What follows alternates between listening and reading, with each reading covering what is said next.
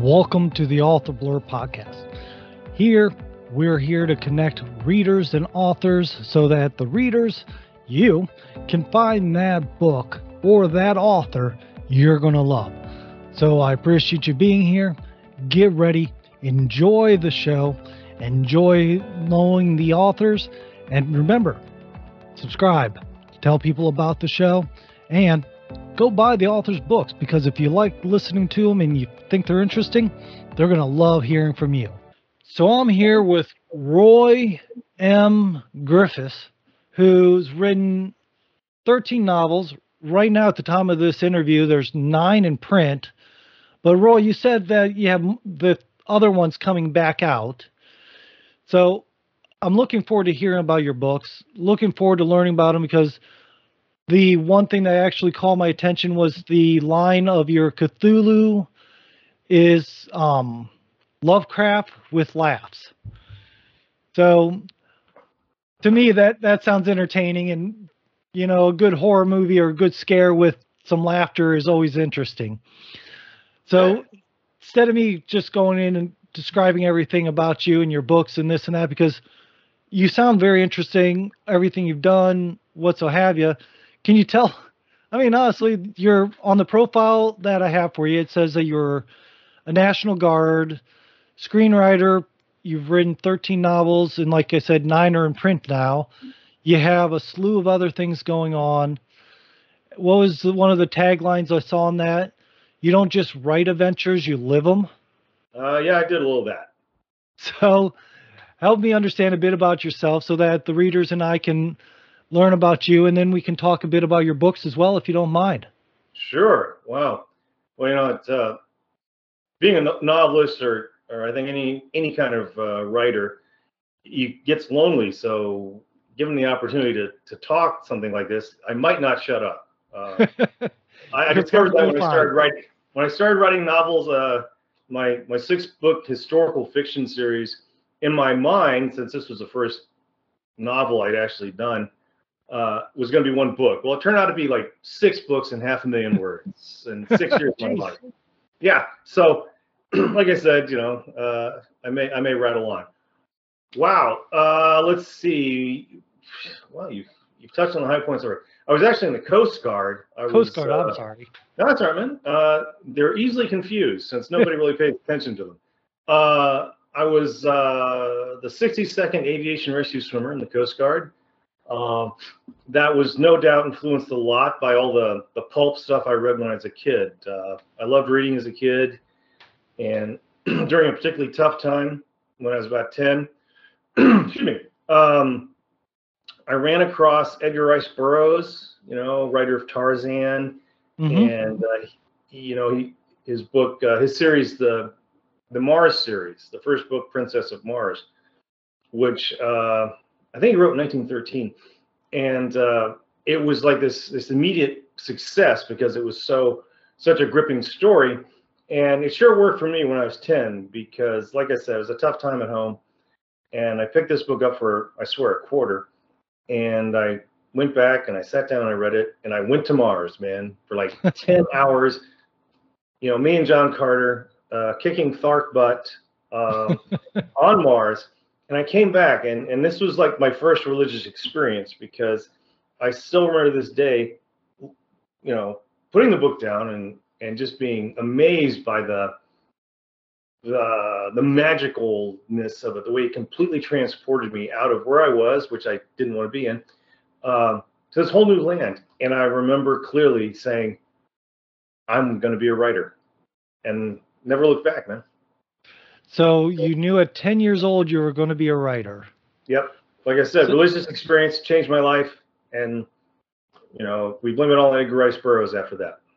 I see. See, I had a different experience at 10 years old. I thought I was going to wear a three-piece suit. For some oh, reason, I saw saw a TV show and I thought that the guy looked very dapper and I'm like I'm like, "Well, he looks important."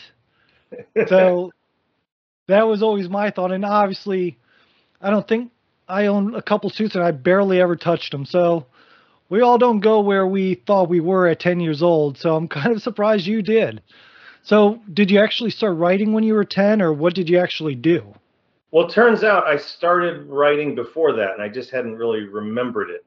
Uh, cleaning out my my grandmother's house after she died, uh, there was I found a story I'd written when I was seven for school, and it was something about you know being one of the coyotes in the mountains and what it was like. It, was, it, it really looked like he was influenced by Jack London, but I hadn't read him yet. Uh, so yeah, I guess I'd always sort of had that that tendency. Um, and yeah, I, I, I'm I believe I wrote Bad Burroughs fan fiction uh, in sixth grade, which uh, through the grace of God has been lost, you know, to the mist of time.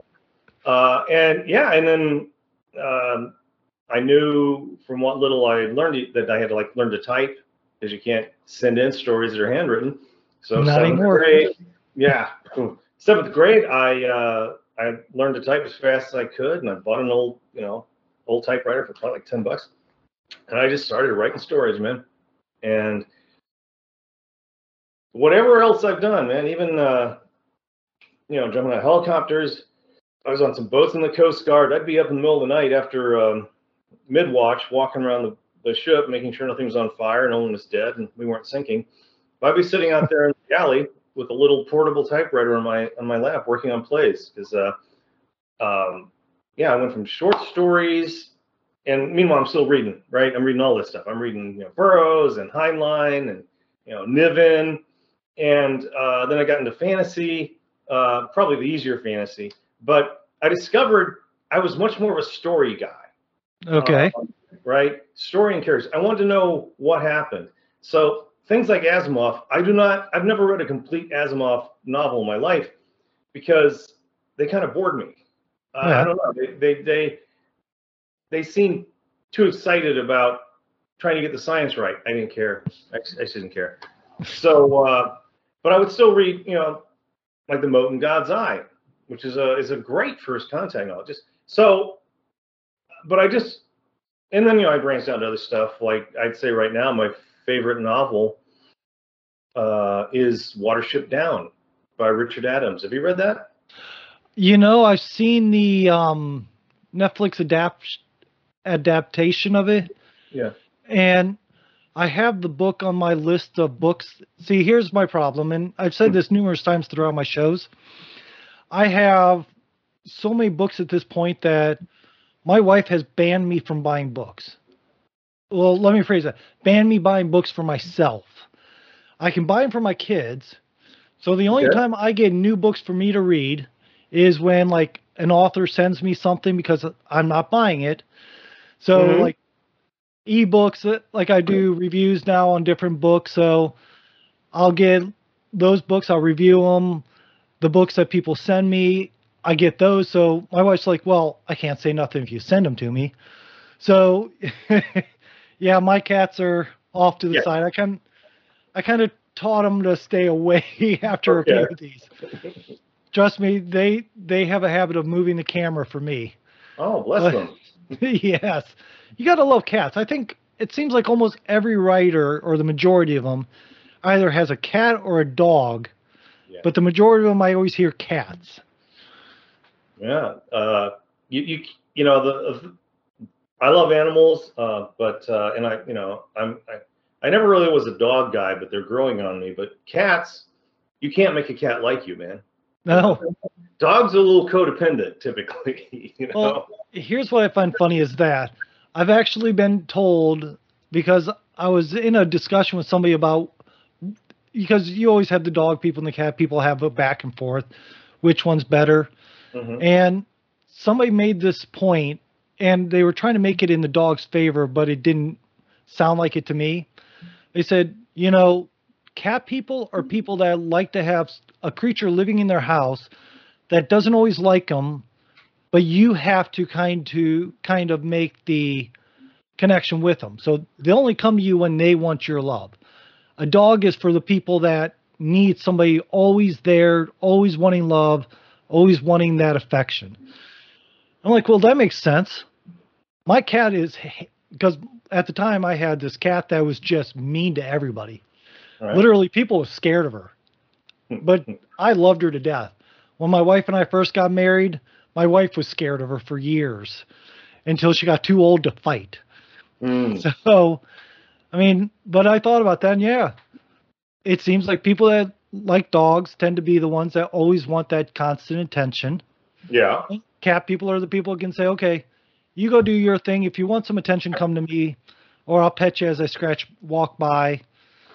So yeah, I think that fits pretty closely to what I th- what I've seen. Okay. Yeah. Um, yeah. It's it's just weird. I've always liked cats, and uh, Eh, but but animals are good.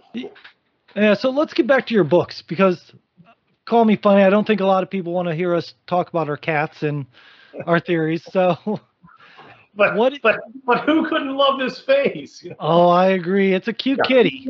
Yeah, she's great. Okay, I'm not- back to my not books. arguing that. Um, all right, so uh, let's see, short stories. Then I got into plays because probably when I was about 15, I had this, uh, uh, you know, I, I just sort of had this creative evolution, and I noticed. I mean, I knew I loved movies, um, and it just struck me one day that that like a movie at the time, and I think it's still true. A movie is the closest thing to a shared dream we could come to, right? dark room, 500 strangers, and especially if it's a good film, you can like have all these shared emotions, right? You can laugh together, cry together, and all that sort of stuff. And uh, so I, I drifted into writing plays because at the time it was easier to read plays and see how they they worked, and also I could get my plays done once in a while. Right. And uh, I actually had a goal of being a screenwriter. Um, and meanwhile, I'm doing all that other stuff, right? I'm, I'm you know, I'm in the Coast Guard. I'm failing a couple of marriages uh, and all that sort of stuff. Uh, moving around a lot, but I'm still writing, man. And so wherever I was, whatever I did, I was writing. Then I then um, I um, after after uh, three or four years of being Errol Flynn in the Coast Guard, which was pretty awesome. um, uh, I went, to, you know, I went to college and uh, I got a, uh, a degree in screenwriting and video production, B, uh, a BFA, which, uh, as anyone knows, a BFA is typically amounts to BFD in the real world.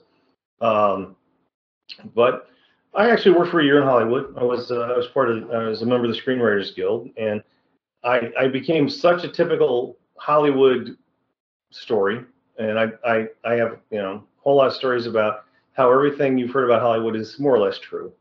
Mm. Uh, but in my case, I sold a TV movie to Fox, uh, and then they they fired that vice president and threw out all of his projects, including mine. Yeah. So uh, by then, I don't know, I was in my uh, my late 30s, and I had to like say take stock of my life and stuff. Uh, I was a single dad at the time, and just to give you some context, um, I had this midlife crisis when I was about 25. I'm precocious, precocious that way, right? I was, I was kind of early on that. Right. I, I was divorced. Not, I couldn't really sell any any uh, any of my short stories. Although I had editors. This was back in the days when you actually sent short stories through the mail to editors, and I Right. had some, some encouraging rejection slips, which I saved because they gave me just enough to go. Okay, I'm not completely wasting my time. But at 25, you know, I said, man, I got I got to figure out what's going on here, and um, you know, and, and I had to like it was sort of my uh, sort of my vision quest. You know, I had uh, I hadn't had a rite of passage exactly, so I, I went and created one for myself in the Coast Guard. Um, and so that that was sort of this process of changing how I looked at myself because I was a drama geek in high school, and I didn't learn to throw a softball until I was 22, and the rescue swimmer program was was so new; it didn't have its own um, uh, school in the Coast Guard. It was going to be taught by the Navy, and it was supposed to be the second toughest school in the Navy. And my rite of passage brain, which I didn't realize at the time, said, "There's your challenge, dude." And I realized I'd rather uh, I'd rather die knowing I tried. You know, tried and failed. Not not the optimal outcome, right? But Right. I'd rather die knowing that than die wishing I'd even tried. Right. So, you know, I I, I survived rescue swimmer school and and I actually got to be at an operational school uh, Coast Guard station, which was kind of rare because it was so new. There weren't that many um, air stations that actually had live rescue swimmers, but I got to do it. So, like I said, Errol Flynn, Tarzan, got to do all that stuff. well, and it, it, so at about 38, I had to look at the you know the screenwriting dream and say, you know, I gave it a good shot. I didn't say, well, I wanted to or I wished I had. Well, I, I actually had, and people would, you know, like my stuff. But I had to say, you know, it's, this one's not quite working out. I, I could stay here and beat my brains out and become bitter. Um, but on the other hand, I've got like a, a five year old kid who needs yeah. needs his dad, needs health insurance, you know, toys for Christmas. Yeah, they and do so, like that. Yeah, yeah, you know, it, it seemed like the uh, uh, decent thing to do. So um, I said, well, I'm gonna set that. I got to set that aside. And I was also tired of the whole Hollywood grind. I'm gonna be honest. Uh, um, there's more stories about that, but so, um, but I can't just give up being, you know, writing or creativity. So I ended up just kind of writing for myself. And then I, I wrote a short story that a small magazine read and said, Hey, um, you told us this part of a book. Like, well, yeah, I just, you know, first chapter. And they said, Let, us see the rest of it. And then they wanted to publish it. And, and uh, so that was nice. Uh, zero money, zero fame involved, but still, you know, they they put it out there, and that was kind of nice um, affirmation.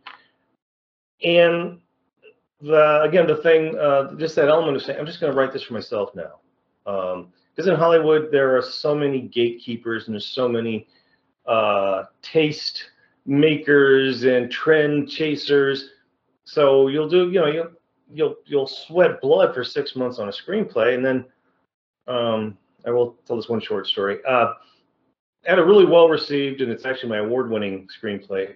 It takes place in Korea during the Korean War, North Korea. And so I was in a, a, a meeting, which you do a lot of meetings and talking to people. And this one, one, uh, you know, production executive told me, look, uh, I got to get back to you because I need to go find out if it's okay to make the North Koreans a bad guy you know, and it's, and it's like my eyes started twitching because, dude, did you even read the script? This is set in the Korean War. The North Koreans are the bad. Anyway, so, so I just, you know, stepping away from all that just freed me, and then I just kind of started writing novels uh, because I had a, so I had a couple of ideas. I have ideas all the time, um, and um, two ideas lined up one day. An idea I had when I was 23. An idea when I had when I was about 37. And all of a sudden, it's like, oh, here's the beginning. Wow, this could be the end. And, you know, I saw the path. So I sat down and I started writing the beginning. But um, um, I discovered I didn't write out a long outline. If, if you've seen screenplay, the screenplay yeah. format and play formats, well, for anybody who hasn't seen them, they're, they're almost like an architectural blueprint of what could be a film or could be a play, but they're right. very structured.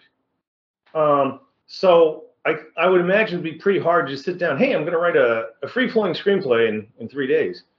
I mean, you know how it is. You, you get inspired on a short story. You can knock out a 40 page short story in a day. It's going to be a long day, but you can do it. Right. Um, but you know, you're talking about a three or 400 page novel. Uh, some people get really detailed, but but mm-hmm. um, I would do that for screenplays just to, to sort of free myself to the process. So I'd write a, a 20 page single spaced short story essentially. And then I just start plugging it into the screenplay. And why I didn't do that with my novels, I found that um, over time that I would just sit down and start writing. And the cool thing was, well, was as long as I knew what the end was, I could fight my way there. You know, I just can't right. start something without an end in mind. And originally, I thought that first book was going to be a single book. Um, but so this didn't. is your historical fiction book, correct? Yeah, it's called By the Hands of Men. It starts in World War One. Uh, the uh, the the beginning image was something a woman told me on a play we were working in, and this working on this was, gee whiz, back in the uh, oh geez, early '80s, I guess, one of my plays.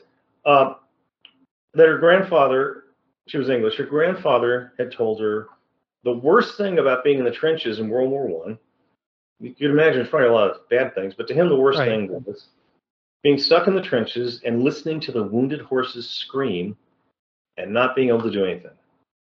That was my my you know sort of original image for the for the beginning of the story. And as long as I've got that and I know where I think it should end up, I just start writing and I find my way there. Um, I'm called a pantser, you know, right? Right. Pants. Uh, it's an old term, but uh, I'm one of them too, so I know well enough. yeah, I mean, I, I, I can't do it any other way. But, uh, but yeah, so there was a point to all this. Anyway, so that's how I started writing my first novel that was, you know, sort of self-contained. The other one was kind of a Rashomon series of following different characters. Each, each sort of each chapter was a different character. This was pretty much, you know, following my two main characters. And uh, you know, it just it became kind of really weird to me because again, I never I never thought of myself as a novelist. Um, was that at a certain point, uh, after having the discipline, you know, of I, I try to get up early every morning and write. Um, Mhm. That was a imposed on me by work and you know parenthood and all that sort of stuff, uh, and being married because Right. in the morning it's just you, the coffee, and the cat, right? Yep. And and you can go. Uh, I discovered that even if I didn't think I knew what was going to happen, as long as I sat down, again, this was after a period of time.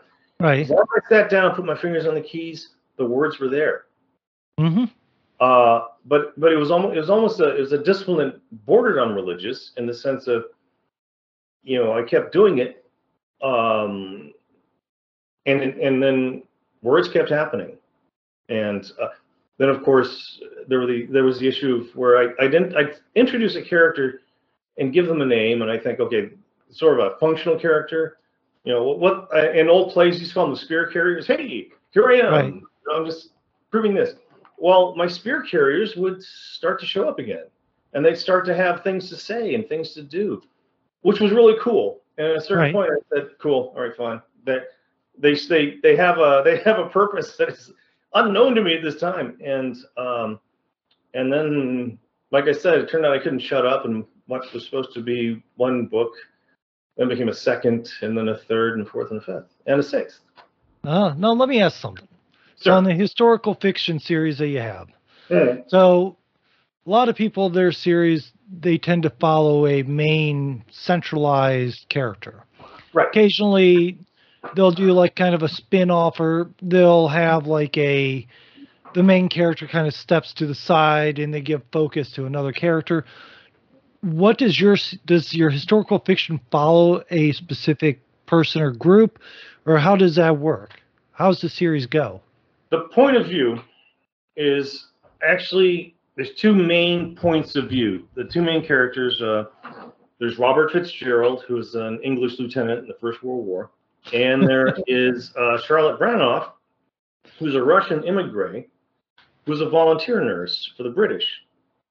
And they meet less than a mile from the uh, front lines the, at a uh, casualty clearing station, and um, and it goes from there. And um, I'll alternate sections of the book, you know, 40 or 50 pages at a time, from their point of view, what what they're thinking, experiencing, um, and um, and then they sort of, you know, it's how they interweave. But then the, the following books were pretty much uh, like book two and books two and four are completely from Charlotte's point of view, following her, uh, because it is a saga that goes across like, uh, geez, four continents and two decades. Uh, books three and five, um, I had a lot of fun with those titles. Uh, books three and five are, you know, Ro- following Robert, um, and then book six goes back to alternating between their viewpoints. Um, All right. and there's there's some characters who who repeat, but they're part of the story, but they're the story's not told necessarily from their point of view. All right, so it's just two main characters over two decades, Yeah. at least right now, and you said four continents. Yeah. So there's a lot of travel, a lot of interaction, all this stuff there. It sounds like. Now, the one thing I'm kind of really wanting to get into as well, because, like I said, the concept of the Cthulhu with laughs or Lovecraft with laughs. Mm. how did you go from historical fiction to a, I guess, dark comedy or a a comedy horror? I, I don't even know what genre it would be technically be considered at this point. Well, uh, just uh, as a side note, that's the reason I don't have a writing career is because you know I can't write the same thing over and over. Right. Um, um, I just can't. I you know you'll see that a lot of people say write to market, and uh, you know there are people who have 20 books, and, and I'm not going to be the guy who has 20 books in the shape shifting sloth harem series. I would Right. I would have to kill myself. Or that sounds like a pay me to do weird genre, but Yeah. but hey, the, the dinosaur porn guys make 40, 40 G's a month. So there's probably a, a market for it. Um, but uh, it took me about six years to write this series. A lot of research because um, uh, I didn't want to just just talk, you know, just just toss it off and make it uh, bad uh, Mary suing. Um, I, I and actually one of the things I I found that I do with my novels is I is I sort of set myself a creative challenge. Um, again, because I you know because I I'll, I'll just bore myself, and I'm boring myself. I'll I'll bore the reader. right. Um, like so for the by the hands of men, the creative challenge was okay. Well, life was very different in the 19, nine- you know, end of the First World War, beginning of the Jazz Age. You know, we got the the Edwardian, the Edwardian, old old world, uh, you know, coming up against the Jazz Age. But I said, you know, I'm going to write this book as if it had been written contemporaneous with the events of the story almost as if it was the biography of these two people written, you know, in the 19, you know, 1919, 1920. So what that did was, uh, you know, that that that that changed my my vocabulary that I could use. It changed syntax. Uh, it, you know, it, it forced me to, for instance, to when I was writing about tough subjects, like like you know, war or hmm sex um you know you could write about those but you had to you had to approach it in a certain way. You you couldn't take the easy way out with uh what i think of as the pornography of graphic uh gory descriptions right? Right. same with sex so what i found it forced me to do well so i did all that but one of the things i ended up doing was i found i was writing a lot of scenes with a hole in the center you know, I would write around things because I want I wanted people. My goal as a writer is to to get people really engaged and have that emotional journey. You know, Right. those are the books I love. They take me sort of on an emotional journey. I care. Uh, I mean, I like somebody, but but if I care, that's the kind of I like. That's the kind of right. So so it, it made me work harder. It didn't. I didn't have the the easy outs uh, of you know the entrails and gushing blood and all that sort of stuff. And the same thing with sexy. So it, it wasn't an easy thing to write, but I, I'm I'm pretty pleased with the way it turned out. Um, and so about six months after I finished it, I mean, I kind of needed to take a break and take a deep breath. Um, and we moved to Texas, which was Texas is awesome if anybody wants to know. Um, and I was just about feeling like, yeah, I think, uh, yeah, I think it's time to start gearing up. And I mean, I, I've got like, I swear, 20 novels in my head right now that, that are just, they're right there, just staring at me, saying, "Why are you talking to this guy? Why aren't you writing me?" Um, and I was just like, "Okay, I, I'm gonna pick one that that calls to me, and I'm gonna work on." And my high school girlfriend, who had been my first love and you know my first fan, and she'd always been my fan. Bless her heart. No matter how many miles apart we were, she's always asking. Well, she died suddenly, just Hmm. out of nowhere, um, and and you know tragically. And to my surprise, that kicked my slats in, man. Um, I was really gutted by that because I thought I'd have like 20 more years uh, to send her. You know, here's uh, here's my novels, read it, and uh, let me Right. tell and uh, so I was dealing with that grief, and and then six months later, my mom died. Oh, geez. So, yeah. So for about a year, man, it was worthless, right? yeah. Uh, and when I finally started kind of clawing myself out of that, um, I said, "Man, I can't write anything serious to save my life." And so I had this this this throw throwaway line in my head one day. Um, I was reading resumes on LinkedIn for my Mhm. job, and at the time, the the the the term everybody had to use. You know how in, in corporate worlds they go through trends, and you know The So maybe it's- the buzzword. Oh gosh, buzz, death by buzzword. Well, the Trust me, buzzword. my that- mom's HR, so I, she's told me all about. So I know well enough what you're talking about. all right. So the buzzword of uh, the year was thought leader. yeah. Everybody was a thought leader. And Mhm. I'm going, you can't all be thought leaders. I'm sorry, you know. And and I just and I just said to myself, what is a more fatuous buzzword uh, than thought leader? And for some reason, the term "the blithering excrescence from beyond the stars" leaped into my head. Okay. And and a lot of my writing comes from. I mean, I have these ideas, but a lot of my writing is generated by asking questions. I mean, if I hear a story, like like like the story of, okay, so you're in the trenches, you hear those wounded horses screaming. What are you going to do about it? You know, what would I do? What would you? What would somebody do? Or why wouldn't they do?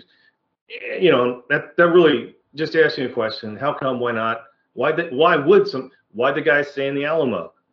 you Mhm. know, all that stuff.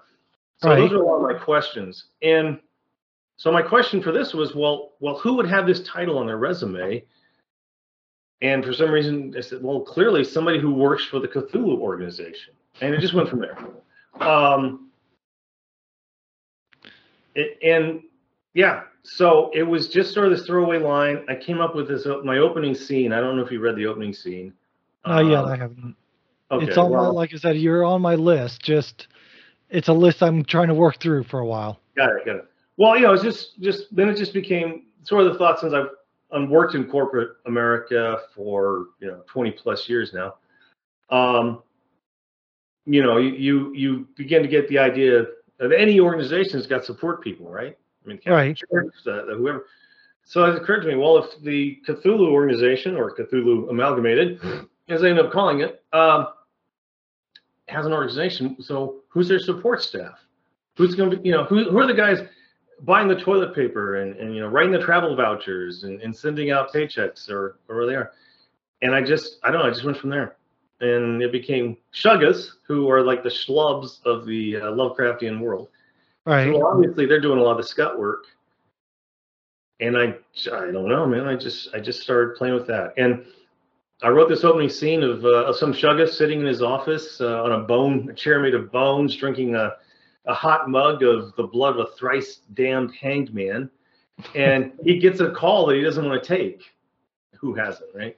And it just just started unfolding. And like, for instance, the thing from HR, I hate to say this because it's it gives away one of the jokes. Well, HR in this case stands for human restraint. Okay. Right. So I don't know. I just it, it just started opening up to me, and uh, the creative challenge I set to myself on this book, uh, this this book and series of books was, I am not going to censor myself at all. I've been so serious and so sad. I'm gonna if it is goofy, if it makes me laugh or chuckle or even seems vaguely funny, I'm gonna write it. You know, and I just did. I just I just wrote it, man. All right. Now, how many books are in that series? Remind me because it wasn't. You didn't just stop at the first one because if I remember correctly, I want to say there's four or something like that. If I'm thinking correctly. Well, there's three published, and I'm working on the fourth now. So Okay. uh, yeah, the first book was the thing from HR.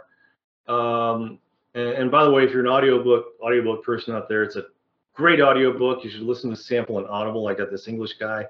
Just he slays me. He totally got what I was trying to do. Second book is The Auditors of Doom. Uh, and the third book is called The Break Room of a Thousand Nightmares. Um, because you know, if you have been in corporate the corporate world, you recognize it is kind of a hell in Yeah. some ways. But uh, yeah, the, uh, and they're all sort of standalone. They help you, you know, reading the previous books help you get the relationships, but it isn't like uh, you know, Lord of the Rings. At the end, like they're gonna throw H.P. Lovecraft into Mount Doom or something. It's it's uh, uh, they're sort of in the same world, but it just helps you get context. All right, makes sense. So, what do you you said you're writing the fourth book for that series now? Mm-hmm. What is the theory behind it? Because one, you've already given people an insight that if they're going through it, and me personally, I love audiobooks, so I'll probably find you on audiobook and get one of those. But hit me up, man. I, I get I got a code for you. All I'm asking for is a review. Oh, trust me. Like I told you, I'm doing reviews now. So when I do a review, it's it's going up, and I think I get oh, criminy, one review's already had 200 views on YouTube and a thousand or so downloads. So the reviews are doing pretty well. Now, nice. now with that being said, what what is expected on the fourth book of this series? Because we have we have the HR, we have auditors, which makes me laugh because my wife's in accounting. we have the break room, and I, I'm picturing a break room that I used at a company I used to work at, where it was always the most awkward of conversations you had with people like, I just want to get my coffee and get back to my desk and leave me alone. Yeah. So, what uh, what's coming in the fourth one? Let me. I, I, I'm I'm kicking around different titles, but I want to say it is right now the working title. I got to pull this up, and this is weird. You should think I don't. Oh, there we go. The Supply Closet of Eternal Terror. okay, that would be interesting. Mm-hmm. So, with that, are you real? How much of um, Lovecraft are you pulling in, or I guess I should ask this as well. Did you actually read Lovecraft or did you just do some research? Because I've heard of some people that just like the theory of Lovecraft, but don't really know much about them. About no, I, I, read uh, I read Lovecraft right after high school, and I remember reading the Call of Cthulhu, mm-hmm. uh, which and I remember reading it going, okay, this is messed up, special, but right. but messed up, right? And um, you know, I mean, it, it, it did take a special kind of lunacy to come up with it. So yeah, I've read I've read Lovecraft and I you know I've read some of the other guys. Uh, I've not read them in a while, um, and so for the first book, when I first started, um, you know, everybody knows Cthulhu, and so I was I was making jokes about that, like they call him the Big C, you know, uh, Cthulhu there's cognoscenti, and I, I some some of the words I wrote I can't pronounce. The Cthulhu Cassetti or something, you know, uh, the cool kids. But right. um, but I realized at a certain point, you know, people were pulling most of these names out of their ass anyway. Um, right. So I said, okay, I'm gonna I'm gonna stick with Lovecraft for two reasons. One, um, uh, you know, it's it's in public domain, right? Uh, and be, because I didn't want to, and two, because I didn't want to like uh, swipe somebody's creative work right. Um, of creating you know i mean a lot of people landed in there and done their work and, and come up with some pretty impressive stuff so uh, i would end up creating my own unpronounceable consonant names um, and then just trying to give them sort of uh, offbeat titles like the blithering excrescence from beyond the stars um, then there's uh, let's see the dominatrix of you know the outer reaches and um, you know the the hounds of this and uh, the mailmen of Kismet, who apparently are very very very scary. So so it ended up mostly certainly having that uh, that Cthulhu paradigm of the outer gods, the older gods, and the elder things, and the the near elder things, and all that. But uh, I, I ended up mostly doing it, creating stuff of my own. All right. So with that, you have the Cthulhu series going. You mm-hmm. have the historical series.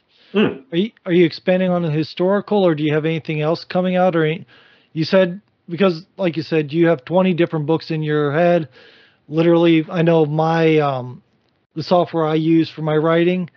It allows you to list every project.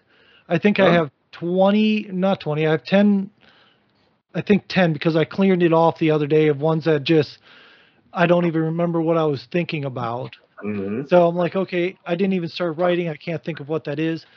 What other projects are you looking at going into, or have you started? Oh, first, what software do you use for writing? I use a program called Bisco, or it's B I S I B C O, I think it is. And I I mispronounce more things than I can count it in my lifetime at this point.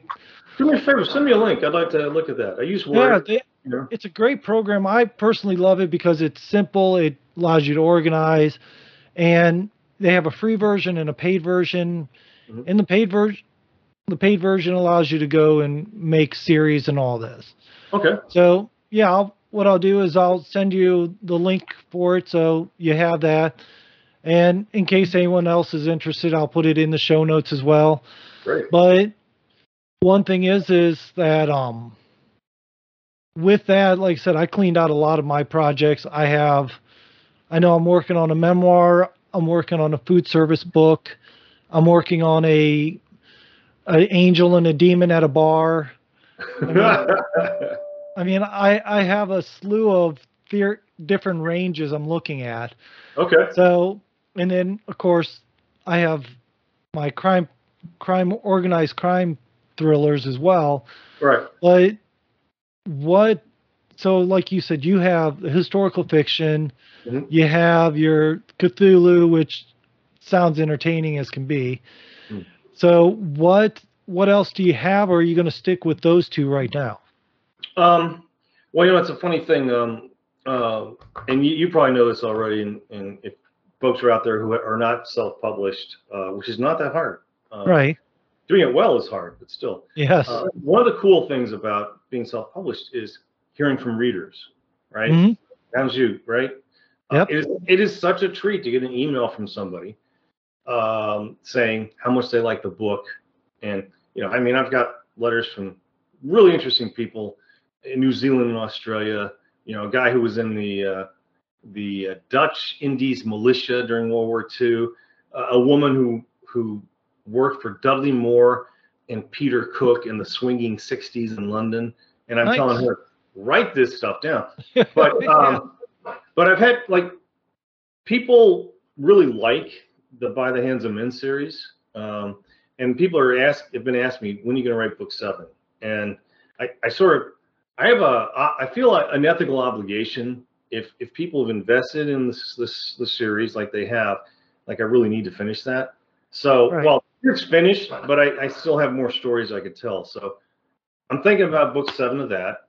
Uh, my publisher asked me to write book four of Cthulhu Amalgamated, and since I have an idea, which I like, I'm going to do it. Uh, and that's the other thing is, if I don't really have an idea, I'm just I'm just not going to grind something out. You know, if I Right. if I'm not uh, engaged or passionate about the story, ultimately I'm, I'm just not going to do it.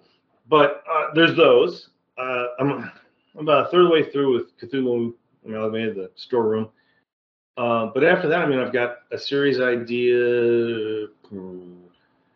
Geez, I've got I've got a novel about um, a uh, a merchant seaman who comes home to find out that his wife is dead and nobody told him, and uh, then he goes hunting for the female vampire who killed her. Jeez.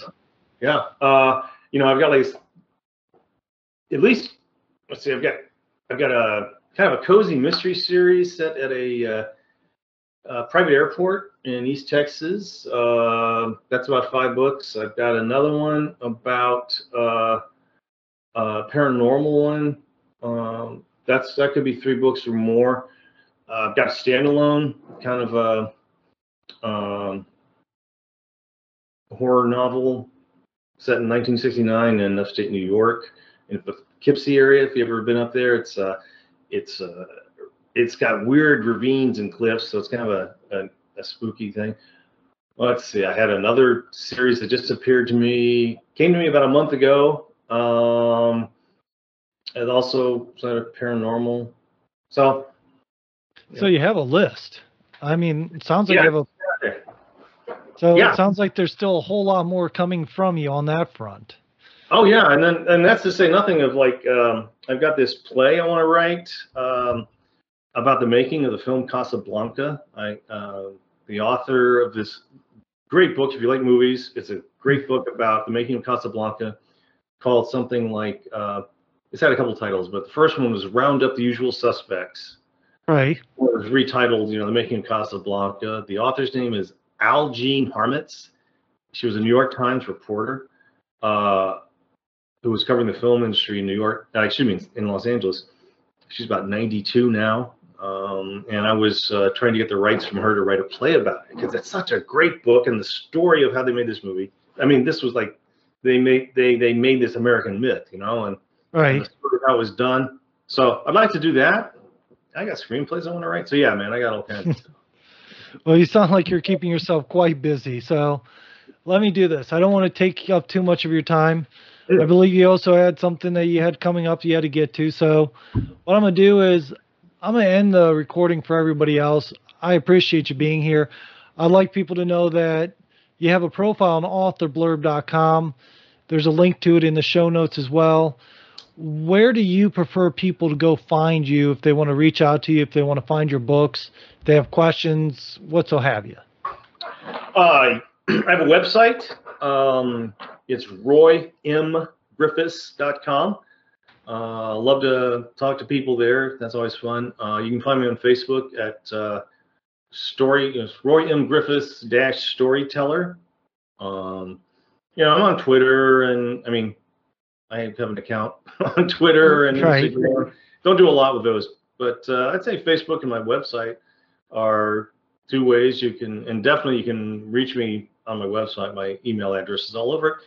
And my books are available on Amazon and uh, Kobo and Barnes and Noble. And uh, the audiobook for the thing from HR is uh, available in a lot of places, but you know it's all also on Amazon and Audible.com. Sounds perfect. Well, Griff, I appreciate you being here again. It's been fun talking with you. I'm telling you, when your fourth book comes out for the Cthulhu Corporation or an amalgam, I can never say that word. Amalgamated. I can't spell it. You know, I always get it wrong. Yeah, Oh, I'm not even going to try to. so I appreciate you being here. When that comes out, reach out to me. I'd love to have you back on to talk about it a bit more. Hopefully, by that time, I've gone through your your other books and got to get a more better insight. But with that being said, I'm gonna have everyone hold. I'm gonna have you hold on. Yeah, one thing.